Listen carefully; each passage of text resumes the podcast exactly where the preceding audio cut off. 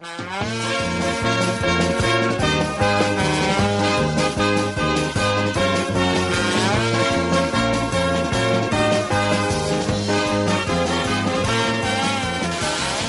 Habayim to one and all, to all of the guests and to all of the regulars.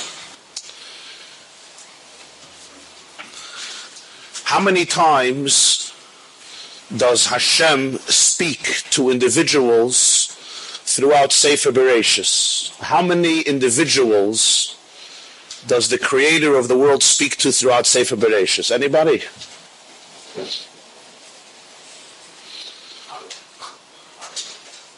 Parai? Where?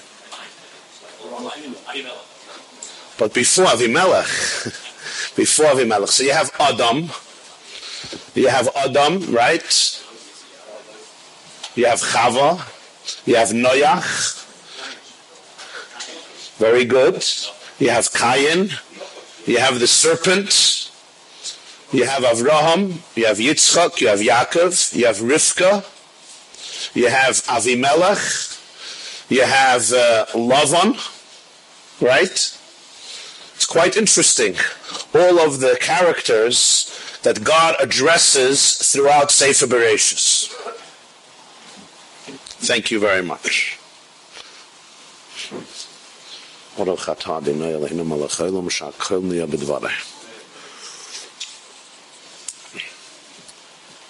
But to nobody does he reveal himself amidst a burning bush?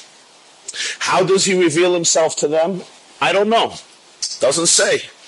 Somehow Adam heard Hashem's voice. Somehow Avram Avinu heard God tell him, Lech lecha leave your birthplace. Somehow Yitzchak, Yaakov, Rivka received the messages they needed to receive. Not through a burning bush. Hashem somehow communicates to them and they know beyond a doubt that it is a message of Hashem. Suddenly in Parsha Shmois, Hashem addresses a new personality, Moshe Rabbeinu, but he doesn't just speak to him. He doesn't just tell him what he wants to tell him. He doesn't just reveal himself to him. Vayirei love Hashem, as it says by Avram Avinu. He reveals himself to him and communicates to him. Rather, it happens amidst an entire dramatic performance and scene known till today as the scene of the burning bush as the sneh. And the obvious question is why? You want to tell Moshe a message, just tell him a message. You told Noach important messages. You gave Avram Avinu critical, vital messages that shape destiny. Tell Moshe what you want to tell him. No. To Moshe, the revelation is of a completely different nature amidst the story of the burning bush. What happened suddenly? Why can't he just communicate his message? What's the message behind it? The symbolism behind that story? Obviously, we must deduce from this that the very experience of the burning bush was an essential part of the message. It wasn't only the words, the commandments, the instructions that accompanied the vision of the burning bush, but that very sight, that very experience of Moshe Rabbeinu was somehow indispensable to the message. Why and how? Let's see the words inside source number one, Perek Gimel of, of Sefer Shmois, chapter 3 of Exodus. Moshe Yeroye Soin Yisroi Choisnoi Koyen Midyon Vayinagas Vayinagas Hatzoin Acher Amidbar Vayove El Hara Elohim Chayreva. Moshe is shepherding the flock of Yisro, his father-in-law, the priest of Midian, and he leads the flock into the desert and arrives to the mountain of God, Chayrev, in Chayrev. Vayera malach Hashem elov belabas eish mitoy chasne vayar v'ine asne boyer ba'eish inenu. An angel of God appears to him in a blazing flame from amidst a thorn bush, and Moshe sees the thorn bush is burning, a flame, and yet it's not being consumed.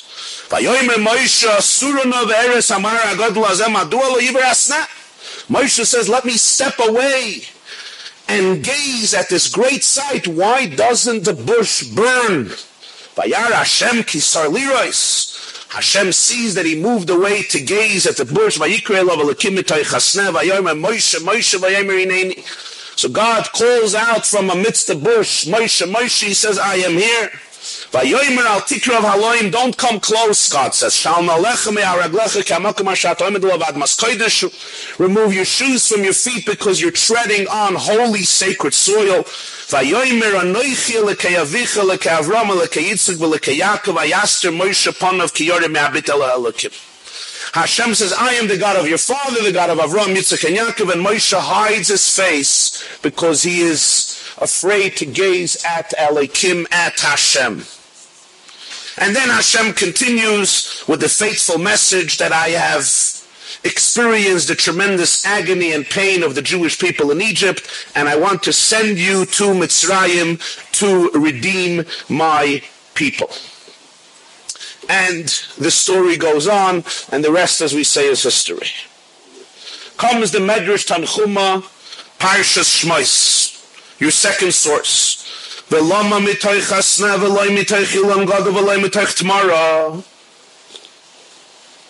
Why from amidst a thorn bush? Why not another large tree? Why not a palm tree?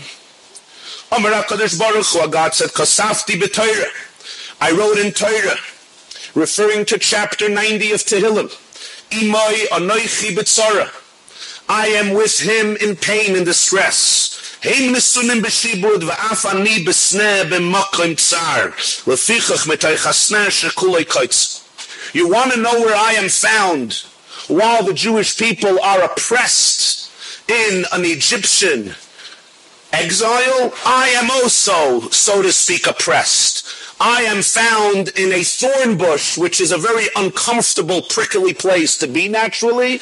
But I am with my people in their distress, in their agony, in their pain, in their misery and tears. That is the message of the sneh. You want to find me, you know where I am. I am within a thorn bush, not in a, not in a stupendous, elegant, tall, beautiful, delightful tree, like the example of a tamara. I assume he, I, he gives that example because the dates, the fruits are delicious. I am rather in a thorn bush in a painful place. Medrash Rabbah Shmois. Shal Goy Echadus Rabbi Yeshua ben Karch. The question we raised this morning, a Gentile asked Rabbi Yeshua ben Karch. Ma'ara Baruch Hu Chasna. Why did Hashem speak to Moshe from a thorn bush? Amaloi, Rabbi Yeshua tells this Gentile, I guess he knew who he was dealing with. And let's say God appeared to Moshe in a carob tree, a boxer tree, or a shikma is a certain type of sycamore fig tree. You would also ask me, why this, why that? But I don't want to leave you without saying anything. So I'll tell you, why from the sneh? Lelamdach to teach you she'ein mokoim panoi beloy shchina afilu. To teach Moshe there's no place vacant without the presence of the Almighty, without the divine presence, even a sneh. Even a thorn bush, a physically lowly and humble tree filled with thorns, there too the Shechina exists. There's no space vacant in the world, in reality, without the divine presence, even a sneh. And then the Medrash Rabbah goes on to give approximately nine or ten different reasons for the revelation through the sneh. I quoted here another two. Dover acher mitoy chasne remez loy ramaz loy sheyich yemei ves from shana keminyan hasne. The numerology of the word hasne hey samach nun hey is 120, which is the span of Moshe's life.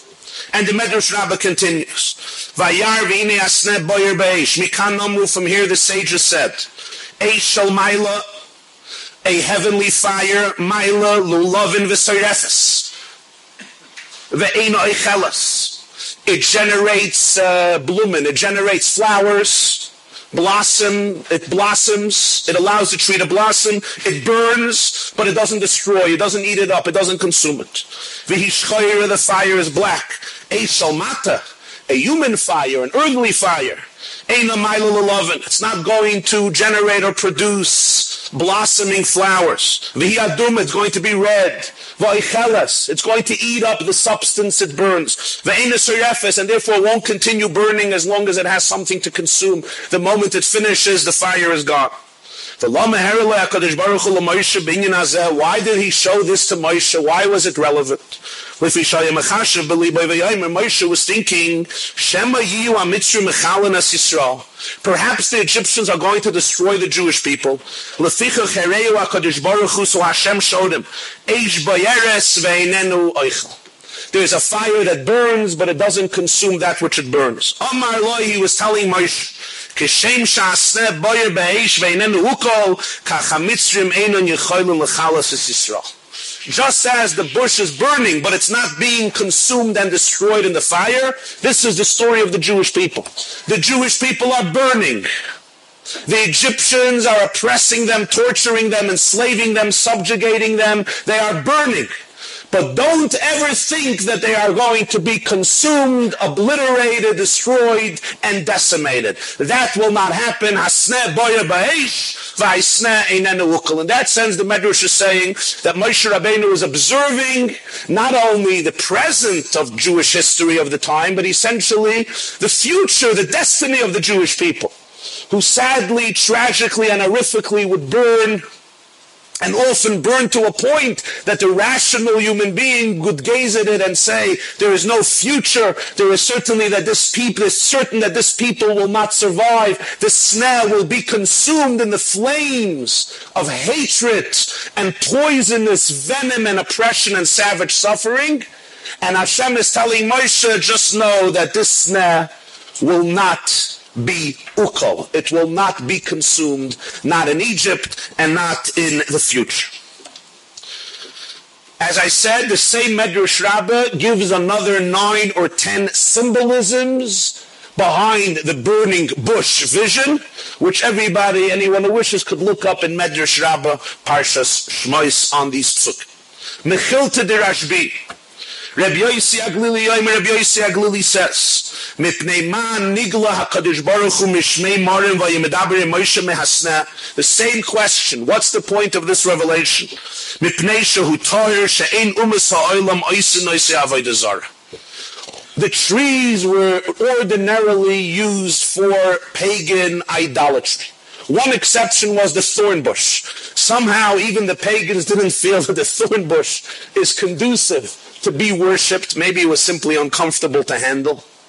Or as the Das Kainim writes in Chumash, it's very hard to shape it, to carve it into tzlomim, into statues and getchkas. It doesn't lend itself to carving like the other gods. And therefore, it's the tree, it's the bush that God said, this will never become an Avodah Zarah.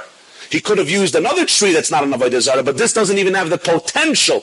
Nobody would even think of making an Avodah Zarah, and therefore it has a purity, and thus it's conducive for the Shechina to be revealed there. And the Mechilta de Rashbi again gives other reasons. So in the world of Medrash already, we have various reasons, a few we just addressed here, the one in Tanchuma, which is probably the most famous as it's quoted in Rashi, Imoy Anoichi Bitsara, I am found in the thorns of oppression. Number two, the Shekhinah is everywhere, even in a thorn bush. Number three, the Jewish people will never be destroyed, just like the sneh. And number four, it's a place of Tara where there's no Avodah Zarah. And again, there's many other reasons. The clay yok, uh, the the the Siforno, Rabbeinu Ovadia Siforno, and the Klayakar suggest that it's actually an allegory for the Egyptian story. That Moshe Rabbeinu is going to hear from Hashem what he's going to do in Egypt. One plague after another plague after another plague. How long is this going to go for? So he says the Egyptians are going to burn, but they won't give up. The bush will not be destroyed. Pare will remain obstinate all the way till the end, and the mission will be accomplished of liberating the Jewish people amidst the entire story of the Exodus of Egypt. There was once a Jew who came to the Kotzker Rebbe, and he identified himself as an apikoros. He's a heretic. He says, that's not called an apikoros. You want to, you're not an apikoros. You want an apikoros, it's pirate. Your whole nation, your whole nation suffers terribly. The water becomes blood and there's frogs and there's lice and there's wild animals and there's darkness, celebrity, and he still does not give in. He says, this is an apikoros. You, you'll get a little pinch. You'll already become a believer. So you, this is apikoros. You're not such a heretic. This is the, the, the Sifar noise interpretation. The Kleyakar gives a very, uh, I don't know if the word is pessimistic or uh, painful, painful interpretation to the sna. I'll just share it with you. I guess it always has a timely lesson. The Klayakar says that God is telling Moshe, let me tell you about this people you're going to be dealing with. We have a very tough situation. And that is the whole world wants to destroy them. The fire is burning, but they are still like thorns. They're still busy biting each other. They're still busy pricking each other, perforating each other. He says they are still jealous of each other, fighting each other, gossiping about each other. He says this Klayaka writes, the jealousy and the hatred among the Jewish people is unpar- among themselves is unparalleled by other nations. That's what the Klayaka writes on these psuk. And Hashem was telling Moshe Rabbeinu, he says, this is their greatest tragedy. Even when the fire burns, they see that the world does not like them. But nonetheless, they will not stop fighting with each other like thorns that sting and bite and stech and can't get along with each other. And I guess it's our generation that has to try to heal this. Bezer Hashem. So here we have just a little glimpse, and I say this again because we're not exhausting all of the interpretations at all, not even close, but we have a little glimpse of the various ways in which Chazal, our sages and the rabbis and the commentators throughout the generations appreciated that the vision of the sneh was not just a fancy, dramatic way of getting Moshe Rabbeinu's attention. Avram didn't need it, and Noach didn't need it, and even the serpent, Avimelech and Lavan did not need these visions, but rather it was somehow an important message that Moshe Rabbeinu has to hear at this stage when he is about to become the first leader and the first Rebbe and the first redeemer of the Jewish people. But now, let's go to stage B, step two. And that is the vision of the Sna from the perspective of Olam Hanister. From the world of the mystics, which apply the vision to the personal, psychological, and emotional story of the Jewish life.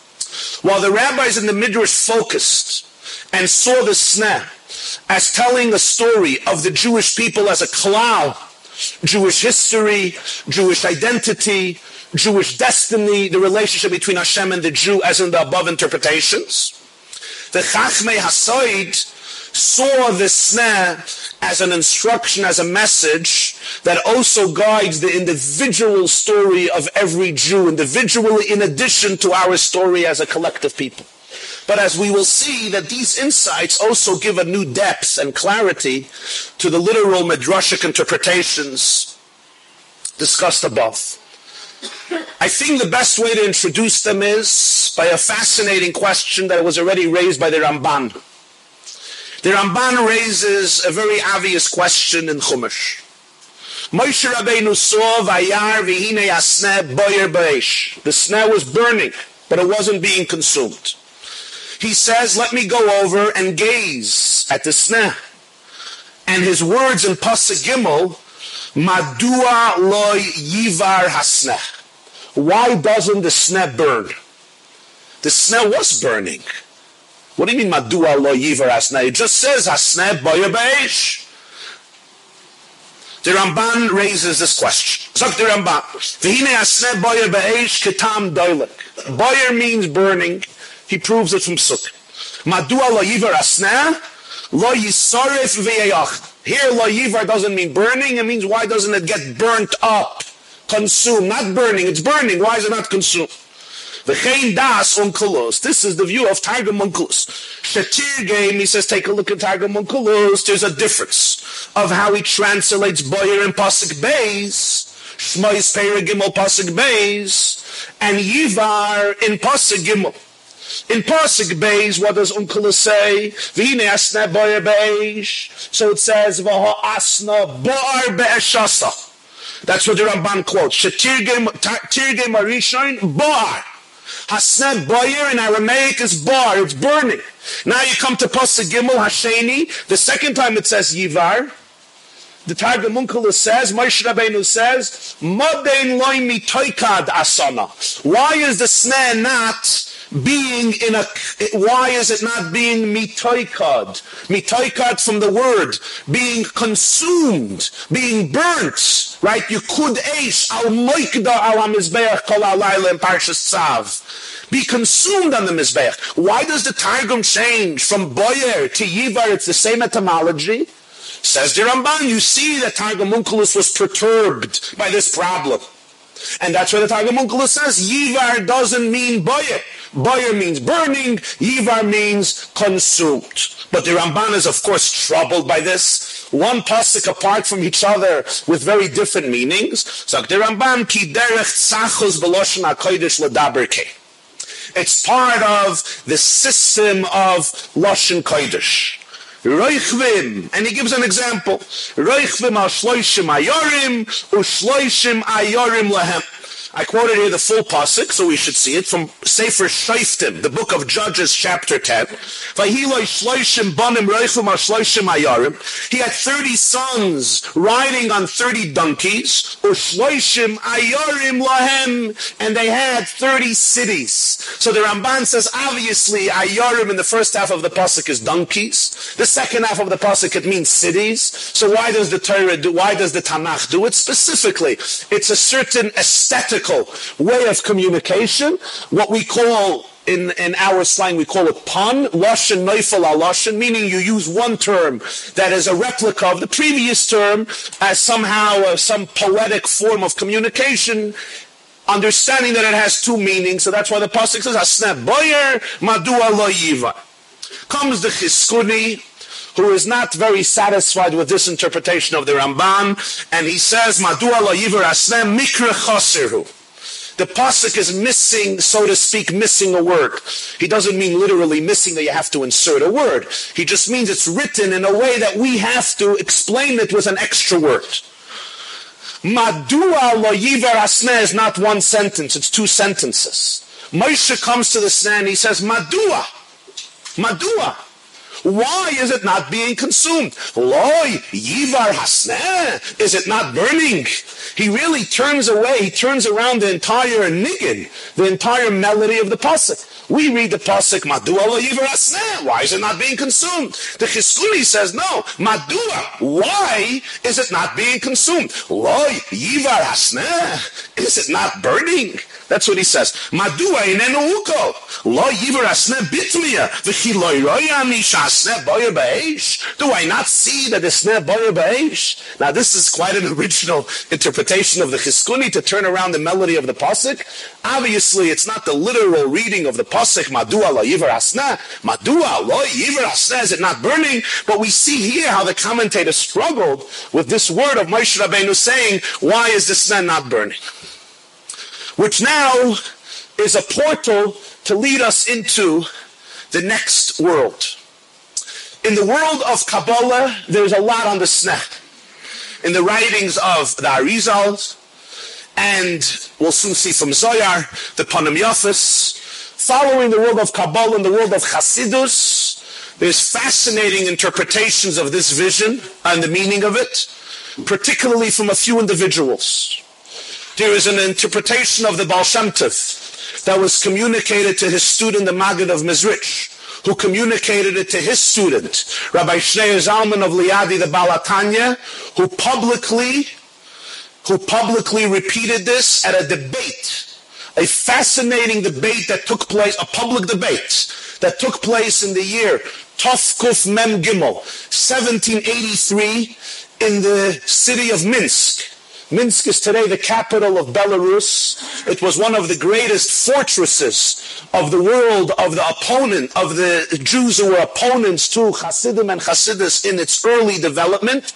And in Tovkuf, it's 1783, there was a public debate between the Baal HaTanya and some of the greatest Rosh Yeshivas and Gaonim of Minsk about the new derech, the path and shita of Hasidus. Remember, this is still during the life of the Vilna Gaon. And during that debate, the Baal HaTanya gives over an interpretation he heard from the Magid, he heard from the Baal Shem Tov. That's one. The Noyam Elimelech, the Rebbe Reb Melech of Lezhensk, who was a student of the Magid of Mezrich, has his interpretation on the story in a Sefer Noyam Elimelech. The Rebbe of Lezhensk had a student, Reb Kloinimus Kalman Alevi Epstein, who wrote a Sefer V'Shemesh, and he has his interpretation on this story. The Baal Shem Tov had a grandson, his daughter Odu had a son known as the Degel Machane Ephraim, who has his interpretation on the story. And then you have the Tzemach Tzedek, the Rebbe the Tzemach Tzedek, who was a grandson of the Baal HaTanya, the third Chabad Rebbe, Rebbe Menachem Mendel of Lubavitch, the son of the daughter of the Alter Rebbe, the Alter Baal HaTanya, who has another interpretation on this. Now, I wish I would be able to go through all of these perspectives. They're each fascinating. Knowing myself, I know that it's not going to happen. But we'll begin and see where this journey takes us. And remember that it never get, the tree never gets consumed, so therefore we can uh, always continue uh, the journey and the process. Let's begin with the interpretation of the Tzemach Tzedek, and then we will go to the Degel Machane Ephraim. These interpretations I find not only fascinating, but very powerfully meaningful because as you'll see, they address the dilemmas, the struggles, and the challenges that every serious Jew and human being must confront to this very day in his or her path towards enlightenment, towards honesty, towards meaning, towards fulfillment, a life towards avodas Hashem, a relationship with Hashem. A serious, sincere person must confront certain challenges as we shall see. And according to these, according to these masters, to these rebbes, to these tzaddikim, this is what the sneh addressed. So let's begin with the next source. It's your last source on, on the first side. Likkutei Torah Shlach, it's in a, se- it's a separate discussion. Shlach, Daf Memhei, Maimer Inyan Hatchelis. Likkutei Torah is one of the great works of the Baal HaTanya, of his discourses that he would give over almost every Shabbos and Yom Tif compiled in two Svarim, Torah Or and Likkutei Torah by his grandson, the Tzemach Tzedek, Torah Or Beresh Shmois, Likkutei Torah Vayikra Bamidbar Dvarim. Parsha Shlach, there's a mimer on the Tchelas, the meaning of the turquoise wool that had to accompany the tzitzis. There's two parts to every tzitzis, the Lovan and the Tchelas, the white part that we still have. I know there was a shear not long ago here on the Tchelas. I don't know if anybody embraced Tchelas as a result of that shear, but there are those who who embrace the idea that we have discovered Chelis from the Radziner Rebbe, Balat Chelis, and, uh, and then we have the love and the white part, and that mime of the Balataya discusses that dynamic of love and Chelis. In middle of the mimer, he says, Vizel inyan eretz oicheles yoshveha. Now, we're going to be introduced here to Kabbalistic and mystical terminology. Don't be afraid. I'm going to try to explain it to the best of our ability. The Meraglim made a statement that Eretz Yisrael is a land that eats up its inhabitants.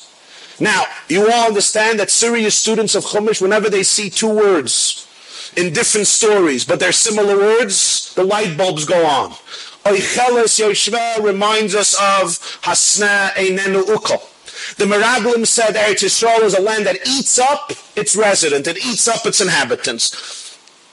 And if you follow Eretz Yisrael, you know exactly what the Meraglim were talking about, probably. Says the Balatani Raksham Meraglim Amru Zelaloshan Harik Meraglim Shakronim Hoyu. Chazal say the Meraglim were liars. They were liars. They wanted to invoke, they wanted to inculcate fear. Aval be'emes zeu l'shvach. Be'emes Eretz Eicheles Yeshvah is a shvach, it's a praise. Ki atem adveikim b'Hashem, because you're connected to God, so you're alive. Chayim kol chamayim. What does he mean with this pasuk? And he relies that the learner will know exactly what he means and what he's talking about. Now there's a bracket in Likkutei Torah, which is a footnote that was added by the grandson of the author of this mimer, as I mentioned, the Rebbe, the Tzemach Tzedek. Says the Tzemach Tzedek, quoting Zohar Parshas Bereshis to explain his grandfather's words. Tochazi, come and hear, come and see.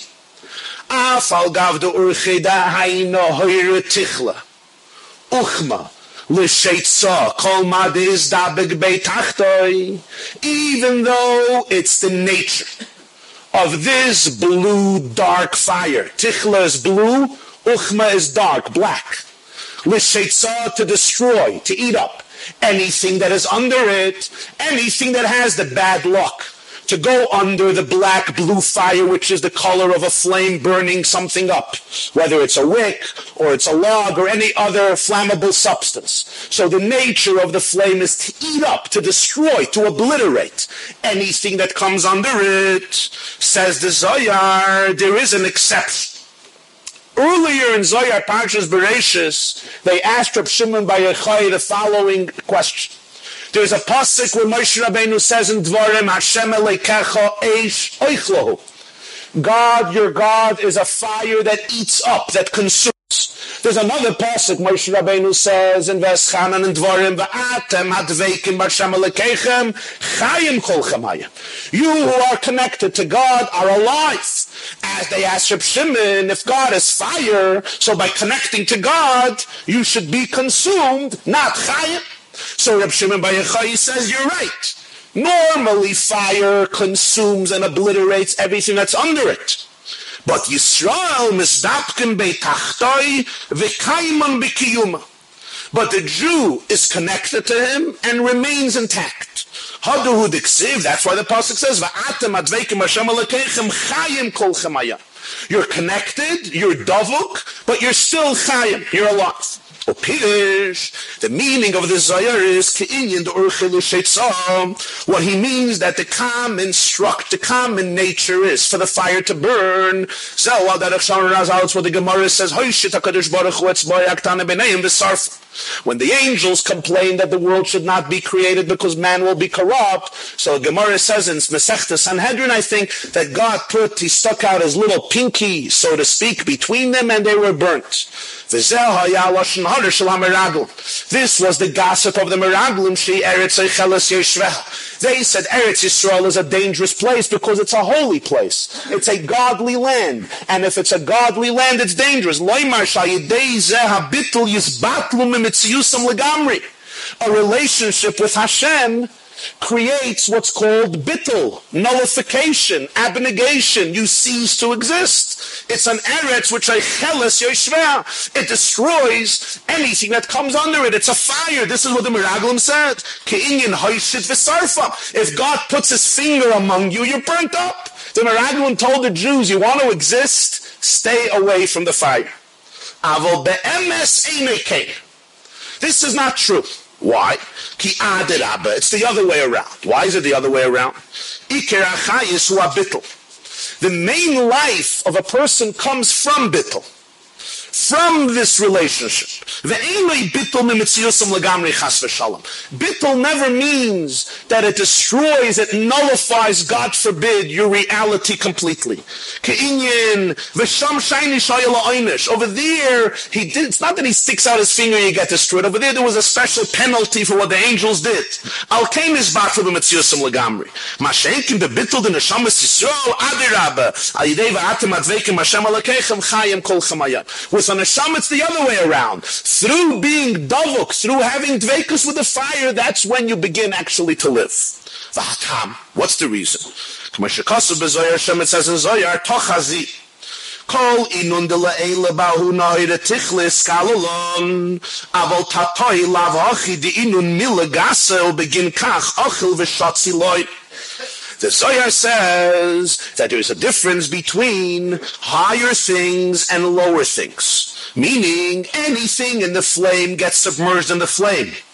But things that are milagasa, which means dense, thick substances, they get destroyed in the flame. Hare mavur, we see from the Zohar, the Nahira Tichla Achel V'Shatzi Rak Milagasa. The blue fire only destroys thick, dense, dense substances. The hainu, which spiritually means hayesh teklipas noiga shu dover zor legamri. This represents the yesh, the ego of klipas noiga of the shells that obscure godliness, which are completely alien. It can't be submerged in God's malchus. So what has to happen is the shell, the klipa, has to be removed and eliminated because it can't be elevated. But those who are above, are higher, bittul the sitra kedusha who essentially comes from holiness, even though they also are submerged in the flame of God's malchus with nullification. This never destroys them.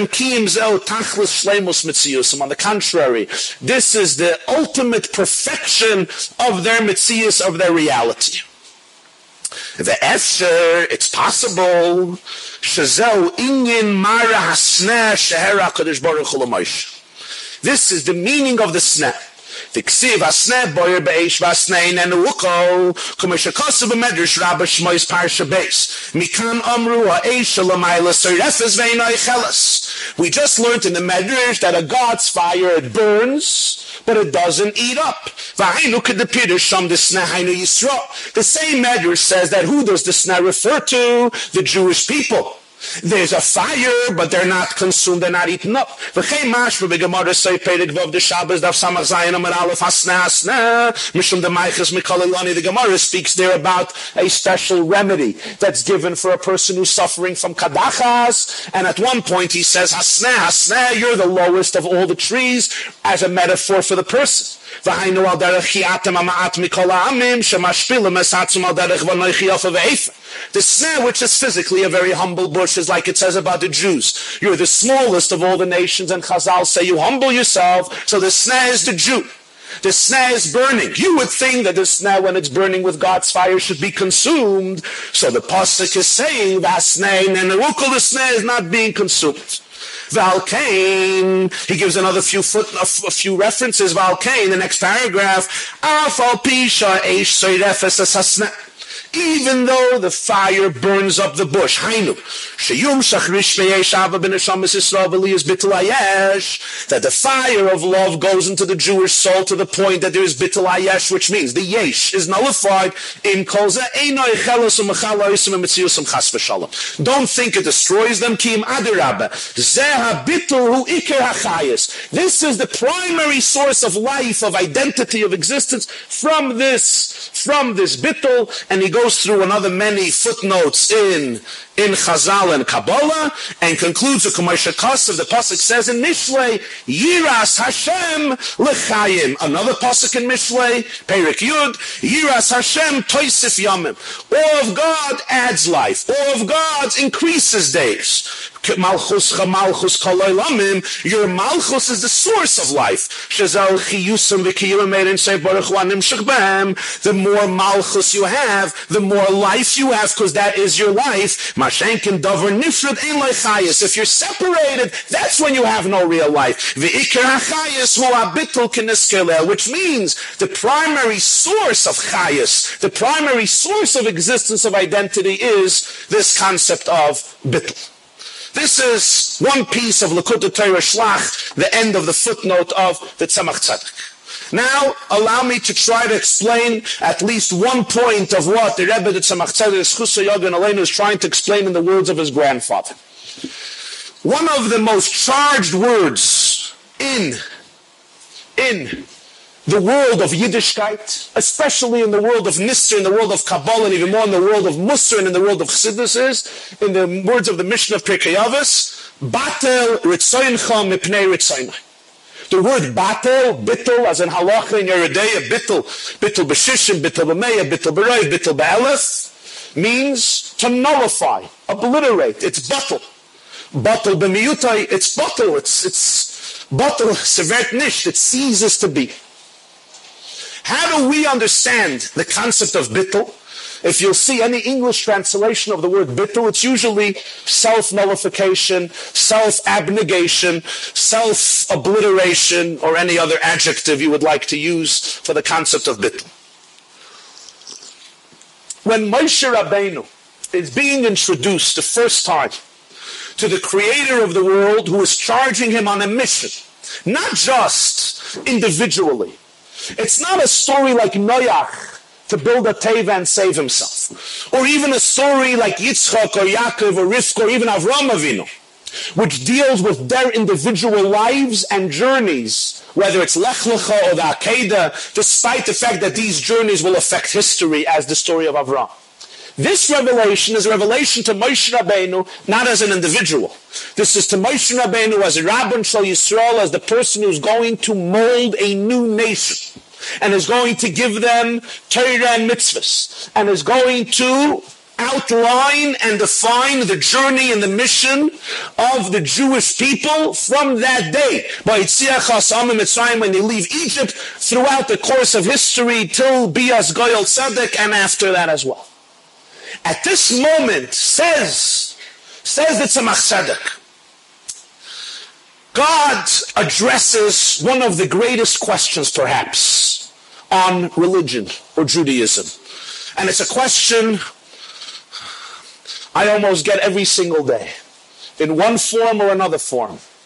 It's questions we ask ourselves, it's questions our children ask of us, it's questions that bother and perturb many people in a very deep place. And to put it in this most simplest and blunt term, it's one question. And that is, does religion destroy people?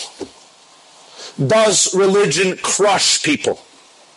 Does religion repress people?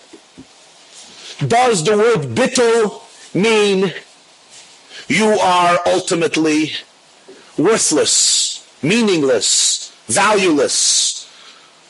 And your ultimate is to become a complete shmata and to realize it and smile throughout the process.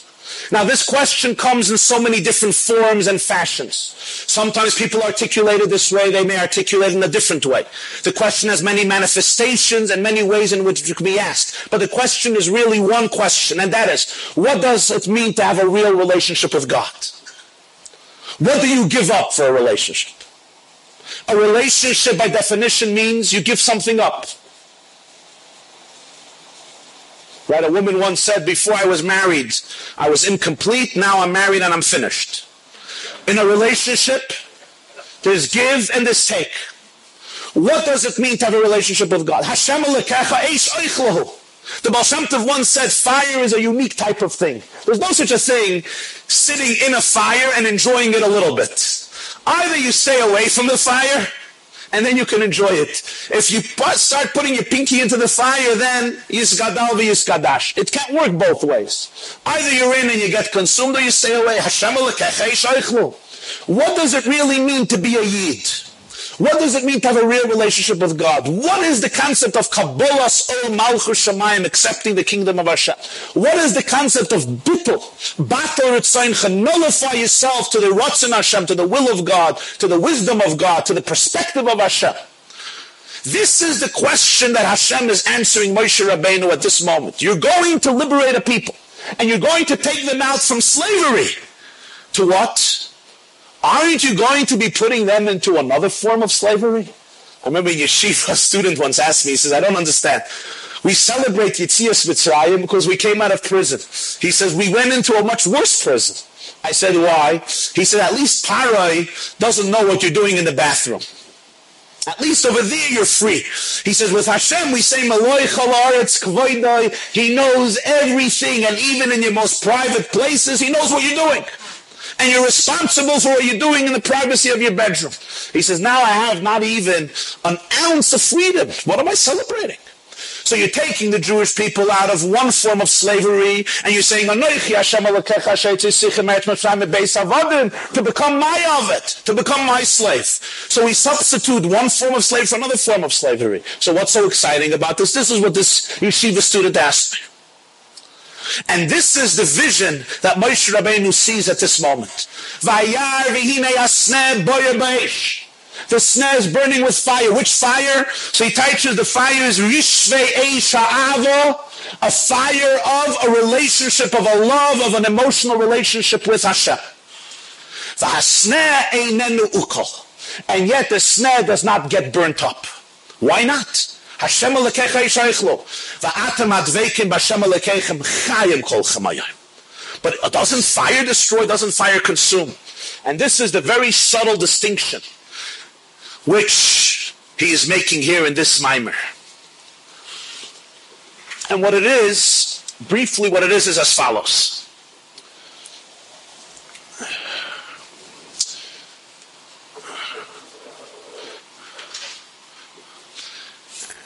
Perhaps one very interesting way of illustrating it is through a story.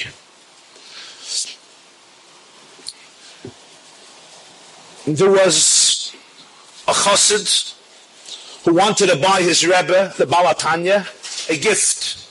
So he bought him what's called a Shmek Tabak box. You know what a Shmek Tabak box is? A beautiful silver, uh, what is it called? Snuff. Snuff of tobacco a beautiful silver box for snuff of snuff. And he presents it to Rabbi Shneur Zalman of Liadi, who responds and says, ah, Asida ein aver. There's still one limb in the body that is not a baltaiva. There is one limb in the body that is not addicted naturally to materialistic cravings. The nose. The nose is still a pretty innocent limb, relatively speaking. You never have a guy come to shul and say, last night I sinned with my nose. It was unbelievable. The eyes, the ears, other parts of the body, we understand. But the nose is relatively innocent.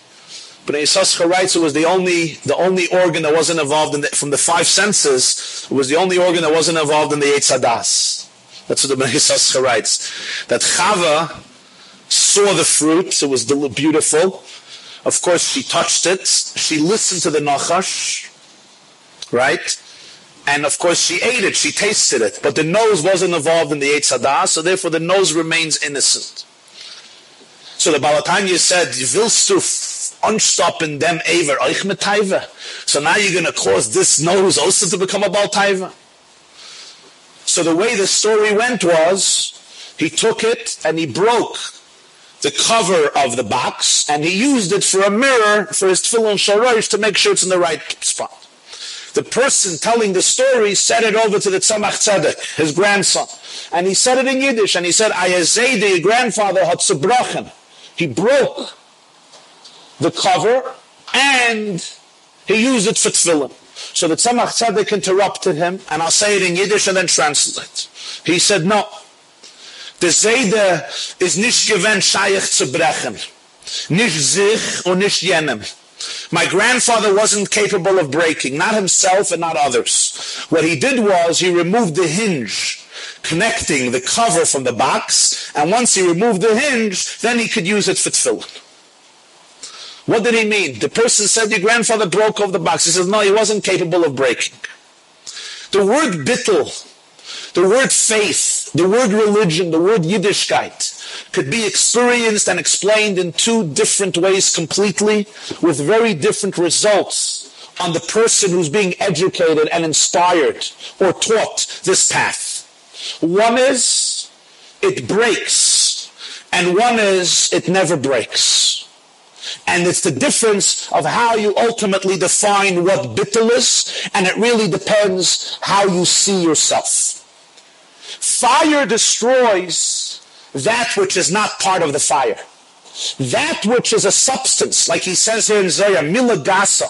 It's a thick, dense substance. The fire comes and destroys it. You put in a log, and after some hours, the fire has consumed the log.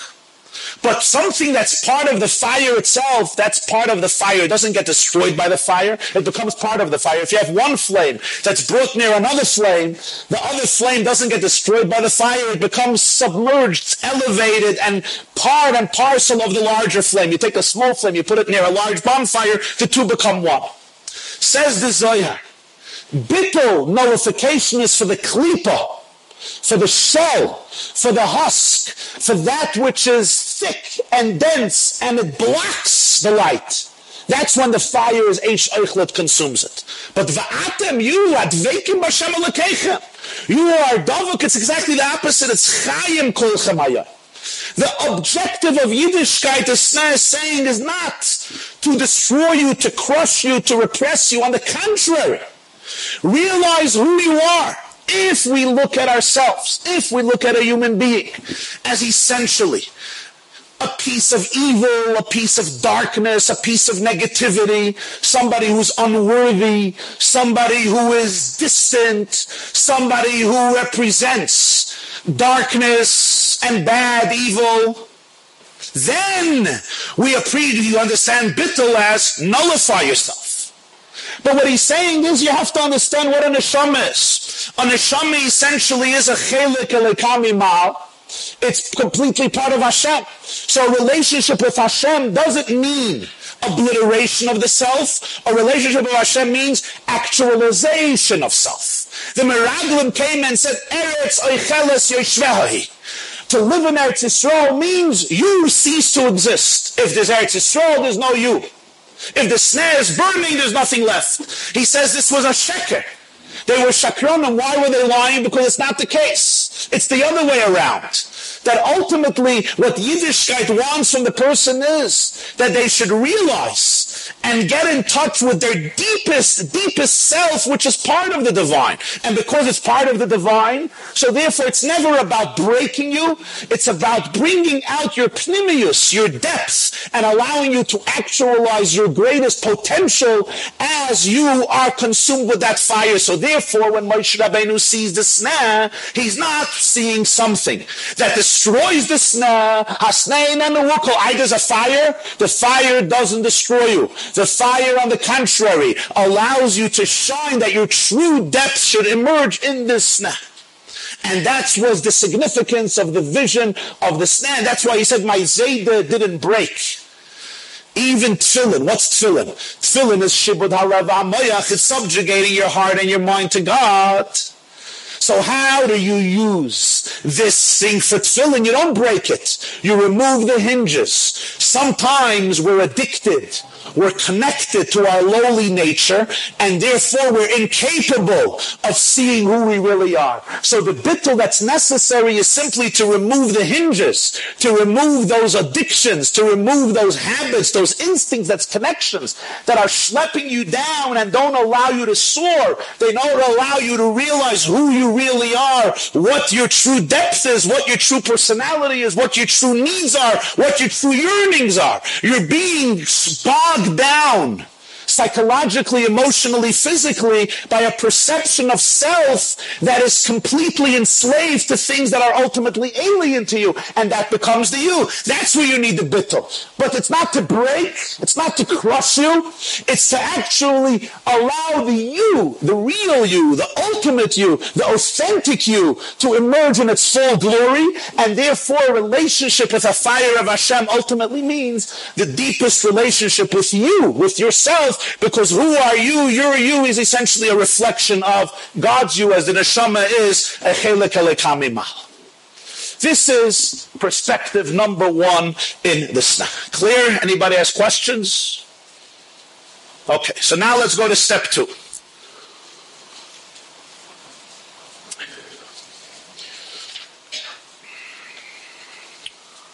The Degel Machane Ephraim. This is the last source who was the Degel Machane Ephraim? Reb Moshe Chaim Ephraim of Sedlkov, as I mentioned, was a grandson of the Baal Shem. The Baal had a daughter, Odul, and Odul had a son who wrote a Sefer Degel Machane Ephraim.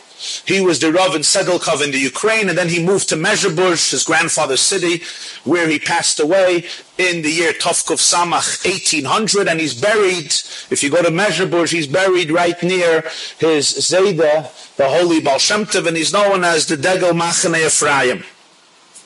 On Parsha Shmois, he has a shtickle here. Let's see what he says.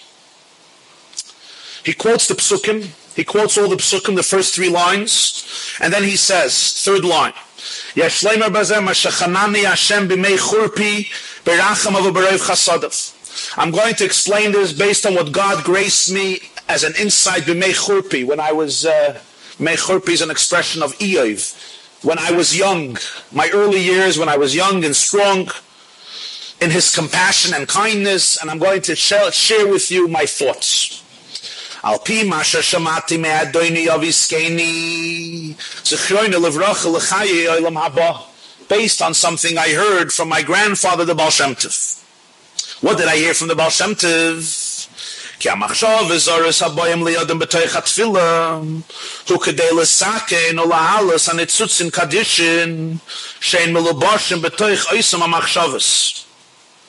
The alien thoughts that come to a person in the middle of davening, a person is davening, and in the middle of davening, he's overtaken by all types of thoughts about everybody and everything. Besides the prayer, was once a mashgiach sitting with his bachrim and he says, you know, I don't understand how you have the chutzpah. In the middle of davening, you're thinking about everything else. And then at the end of Shemon Esrei, you say, imrei fi libi. Everything I said should mamash be accepted by you with grace. The Bacha said it's simple. When we say Yiyu we're also thinking about something else. It's not a problem. Somebody once said that's Pshat in Tehillim. It says Eilev Erechev Eilev Asusim V'anachnu B'Shem Hashem Elokeinu Naske. What does it mean? It means when a Gentile wants to travel somewhere, so he needs a chariot and he needs horses. If you want to travel from here to Melbourne, you have to get onto a plane and fly. If we want to travel somewhere, B'Shem Hashem Elokeinu Naske, all you got to do is start davening. Say Baruch Atah Hashem, mention God's name, and you're off on a first class flight wherever you want in the world. The best food, the best vacation, the best shopping, everything. The greatest real estate deals. You go, you come back, you finish Manasseh, you're like, wow, that was fast. You come back, you land, your baggage is waiting for you, and you're good to go and say Hashamnu, Bagadnu, Gazalnu, unless it's somebody's yahrzeit. So I heard from my grandfather, the Baal Shem Tov, they say there was a Yid who once came to a big tzaddik and he said that he has a big court case with a paritz, an overlord, who's taking him to court about some dispute. So his Rebbe says, so you'll say this and this. He says, yeah, but if I say this and this, he might concoct this new complaint. So he says, so you'll say this and this. He said, but then he might say something else. He says, so you'll say this. He said, yeah, but he might come up with this story. He says, Yene That guy doesn't daven He won't come up with all of these brilliant schemes and plans and ideas like you. He, he says what comes to his mind. You have this uh, unique time. I once saw a sign in a shul, uh, Asul hispalo b'shas hadibur, right? You're not allowed to daven while you, you're not allowed to daven while you're talking.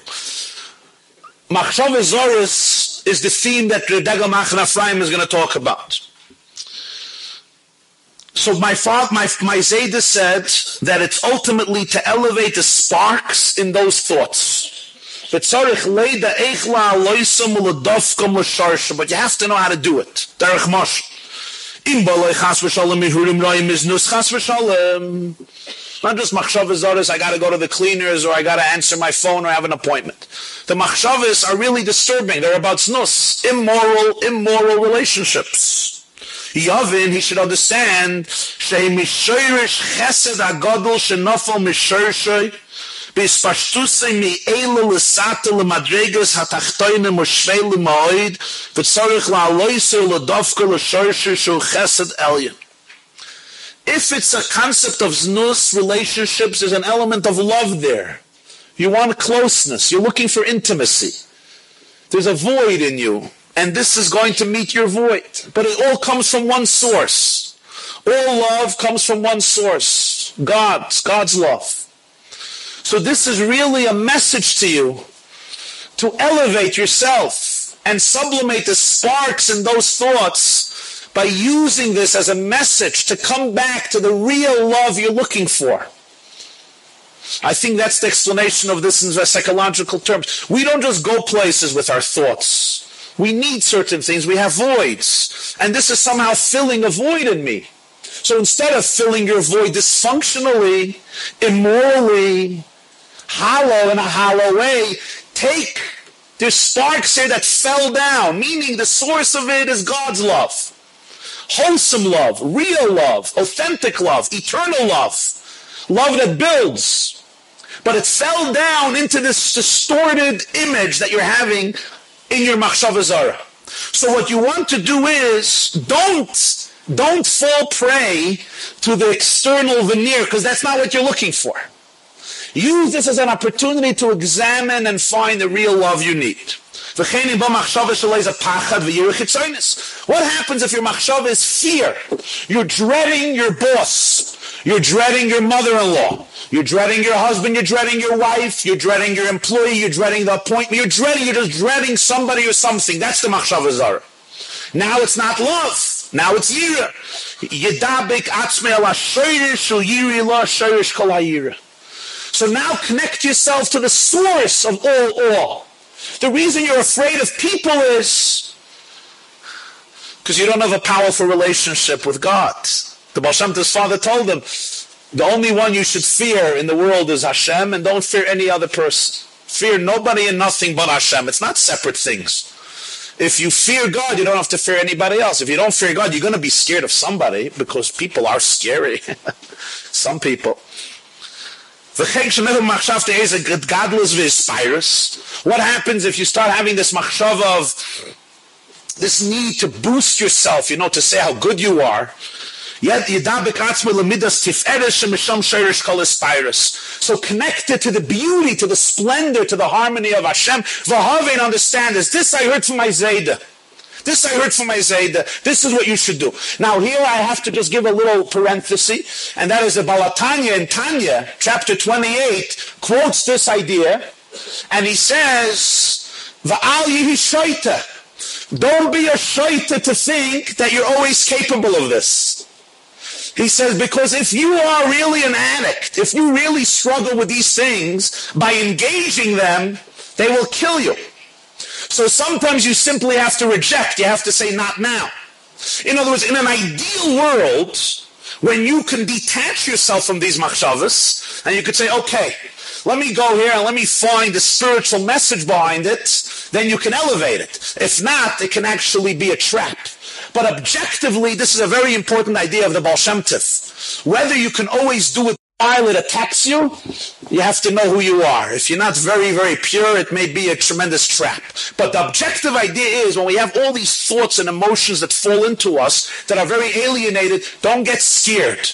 Don't get afraid. On the contrary, there's a message here, there's a spark here from holiness. It fell down very low. It looks bad, it looks dark, it looks evil. It's not in its depths, and it can be an opportunity for what's called in Chassidus Ha'alos, and it's elevating the sparks. This is what happens here in this story.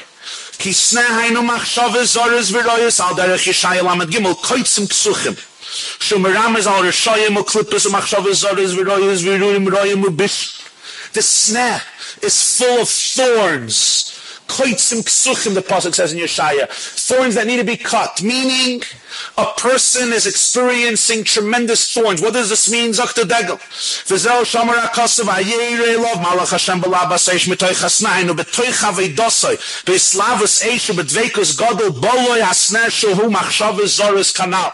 V'yoymer Moshe surana hainu Esne va osir kol dover a. Ve ere lo yivar asne, hainu yikra ve lov klal shum. Ki nisru fo botol kol piv yizbarach. You hear Moshe's struggle. Moshe's Ayid, he gets up to daven. He wants to have a relationship with the Rebbeinu Shalayla. And you know what? He lights a fire. He lights a fire. The sneh burning. There's passion, this emotion. There seems like to be an authentic relationship. Baruch.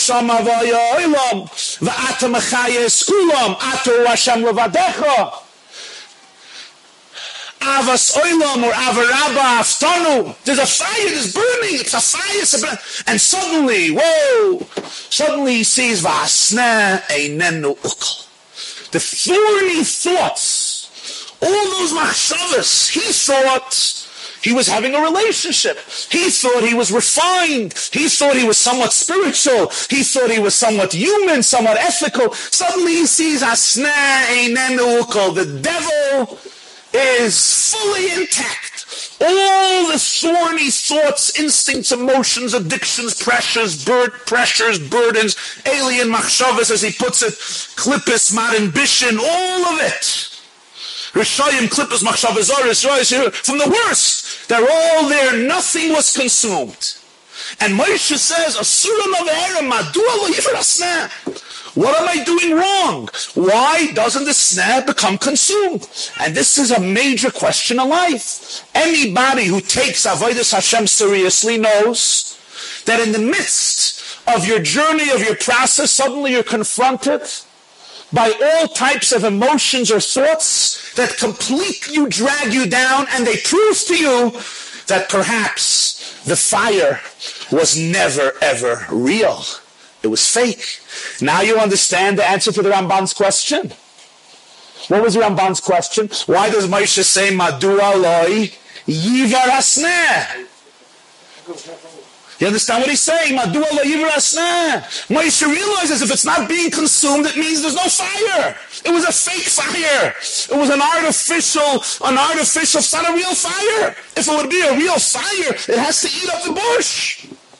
That means my fire is fake. That means my avodas Hashem is delusional. That means my relationship with God is a celestial fantasy that has no real bearing on my real life, because if it would have real bearing on my real life, I would be a transformed person. The sneh wouldn't be here anymore. Where are all these thorns coming from? Where are all these contradictions, confrontations, depressions, ups and downs, the roller coaster of the emotional life. Where is it coming from? What happened to the fire? The sneh is not on fire. This is the existential angst that the Ovid Hashem asks that after work and work and work, ultimately he or she feels he didn't get anywhere did not reach any destination because the sneh is fully intact. Vayar Hashem kisar liros. God saw that Moshe turns to look. Hayna legoydel chaz de v'tuver shel Hashem baruch hu miyad vayar Hashem kisar liros v'shtoikik leida mitas advar. Moshe wants to know what's pshat miyad in his gale love mitoich oisan amachshav So from the sneh, from the thorns, God reveals himself. This very sneh that you thought were the ultimate proof of your alienation, that's where he's calling you from. And he teaches him something, a secret. Take off your shoes. Hainu.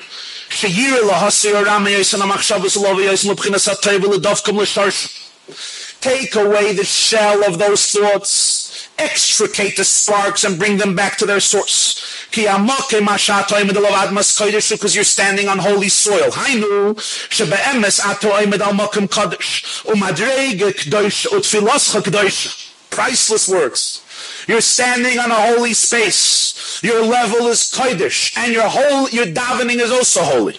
Oh, what do you mean it's holy? Take a look at yourself. Look at your mind. This is called holy. What do you mean you're holy?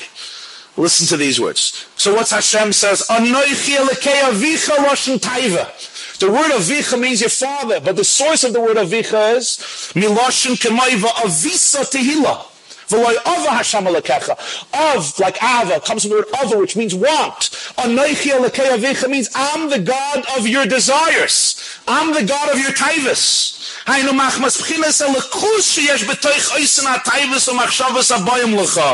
והיינו ניצוסים קדישן שנופלו משורשם ומשתויקקים ומסעבים לסכן אויסם ולעלויסם לשורשם ולכך נדחוקים אצלך בתוך התפילה והavoida. I am the God of all those taivas. Don't look at all your taivas and see them as a proof that you're alienated from me. I am the inner elikus. There's a nitzitz in all of them who are begging and yearning and craving for you to ultimately find healing in yourself and bring them to healing by sublimating them back to their source. And then he continues,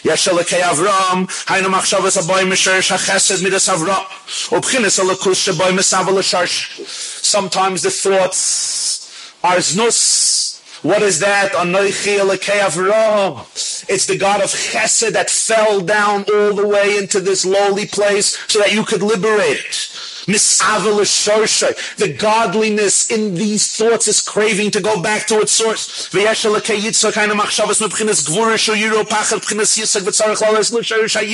There you have the sparks of year that you got to bring back to year.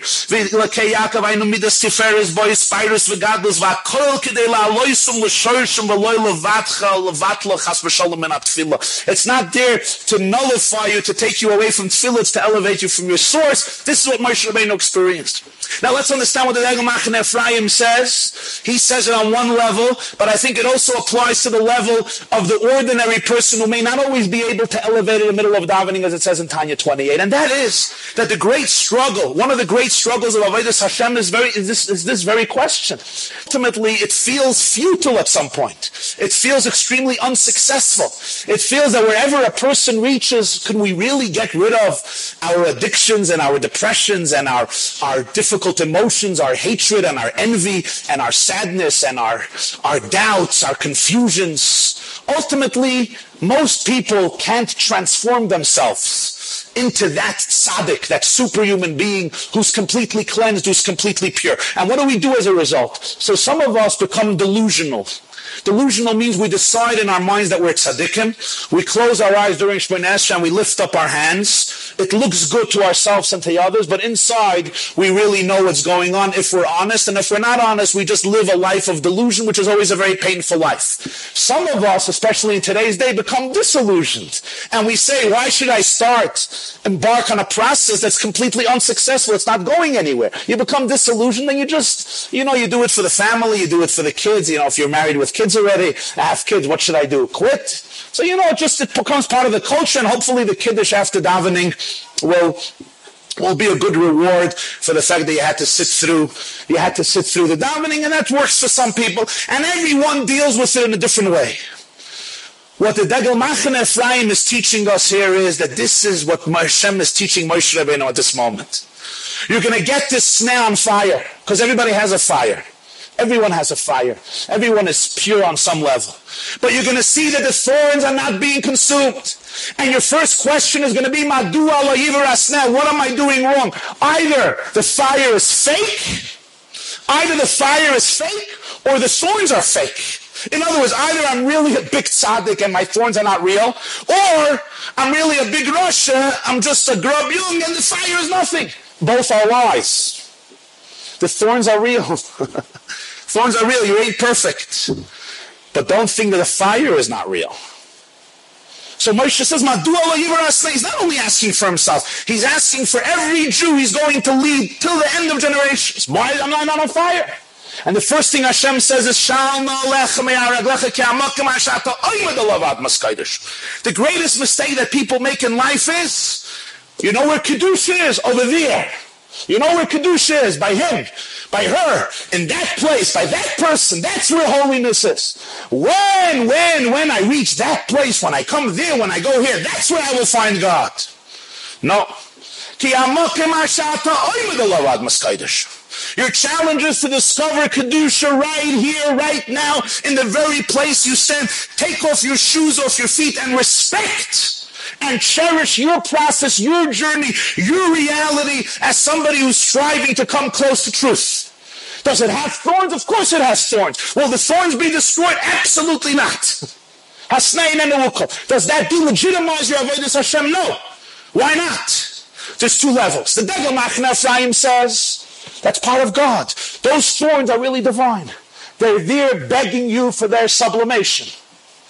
They are opportunities for you to increase your avodas Hashem. Anoichi elekei.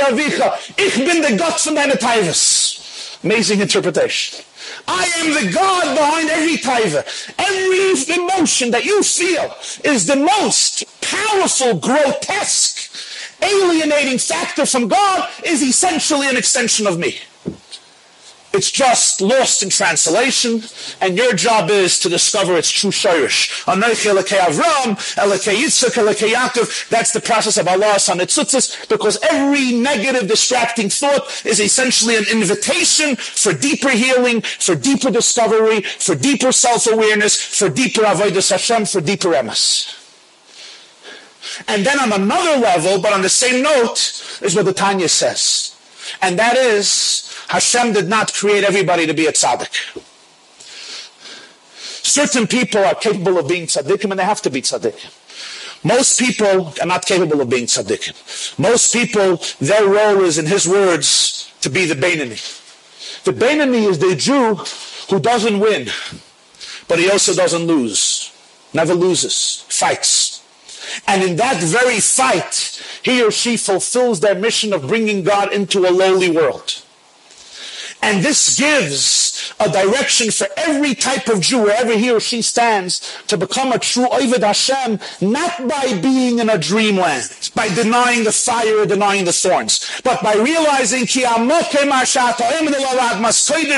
where you are today, right now, Sunday morning, Parsha Shmois, Tov and Hey, or wherever, whenever that moment is, when you're listening to this or watching this, is Admas Kodesh. Take off your shoes and find, realize Hashem is here right now in your battles, in your struggles, in your ups and your downs, because that's that's your Avodah Hashem. This is the perspective of the Degel Machane Ephraim. So now let's summarize. Let's summarize. Well, we now go back to the Midrashim which spoke about the general story of the Jewish people. I think we could now revisit those midrashim with a new depth. When the Tanchuma said, why am I going to be in the sneh? Because imay anoichi b'tzara. I'm going to be in the thorns with the Jewish people. It's not just, in addition to the obvious, I'm in Golos, I'm not escaping Golos, I'm not sitting on a beach in the heavens enjoying myself while the Jews are suffering, I am also being pricked by the thorns. It's not just on a physical level or on an emotional level collectively. It's also individually within every single Jew. I am there with you at that moment. When the Medrash Rabbah says, Rabbi Shua ben Karcha says, why the sneh? There's no place that's devoid of the Shechina, even the sneh. We now understand what it means. It means don't ever think that when you have a sneh in your life, the Shekhinah is not there. The Shekhinah is also there. And when the Medrash says further that the Eishel Maila is Soirefes Ve'enoi it burns, but it doesn't consume. We understand what it means on both levels. Number one, it burns, and it still won't consume the thorns in the Degel Machane Ephraim's interpretation. And in the Torah's interpretation of the Tzemach Tzedek, Soirefes ve'ena echelis means never ever think that a relationship with God means destruction, repression, alienation, ultimate subjugation. If our children are getting the message that to be a Jew means to lose their taste for life, to lose their passion for life, to lose their individual creativity, to lose their simchas achayim, then it's not God's sneh. What Hashem is telling Moshe Rabbeinu is, Make sure that the Yiddishkeit you're living and experiencing is a Yiddishkeit that teaches people that bittul is the ultimate mitzias. That a relationship with Hashem is the sea. It's the ultimate self-expression. It's the ultimate self-actualization. It's the ultimate joy of life. Why is it the ultimate joy of life? Because Yiras Hashem l'chayim, as he says. Yiras Hashem Yosef Yo, not only does it not obliterate you, on the contrary, he says this is tachlis shleimus hametzias, because when you realize that you are essentially part of the divine, and the true reality is divine. So a relationship with the divine means the ultimate relationship with what? With true reality, with your own true reality, and that's what bittul means. So therefore, it's seirefes ve'enai. And we understand why Moshe Rabbeinu says, Madua yivar. Why doesn't it burn? Because he thinks perhaps the fire is fake. But as we're learning, the fire is genuine, Hashem says, even though the sneh remains intact. And this becomes the first message that Moshe Rabbeinu, the first Jewish teacher and Rebbe, has to discover before he goes to teach Torah to the Jewish people. This is the message that he has to impart to his Klal Yisrael till today's generation, and that is, you're looking at me, and I consist of a fire that burns in the sneh, but vasnei nenu uko. The sneh doesn't get consumed. And just like the Medrash says collectively, the Jews never get destroyed by the fires of hatred in the world, spiritually also. The fire doesn't destroy and obliterate the human being. On the contrary, the fire brightens up and brings out the deepest and the best of the human being because you and God are one and therefore in Hashem's fire, the you finds its ultimate expression. Thank you very much and have a wonderful week. See you, God willing, next Sunday, 9.30 a.m. Have a wonderful week.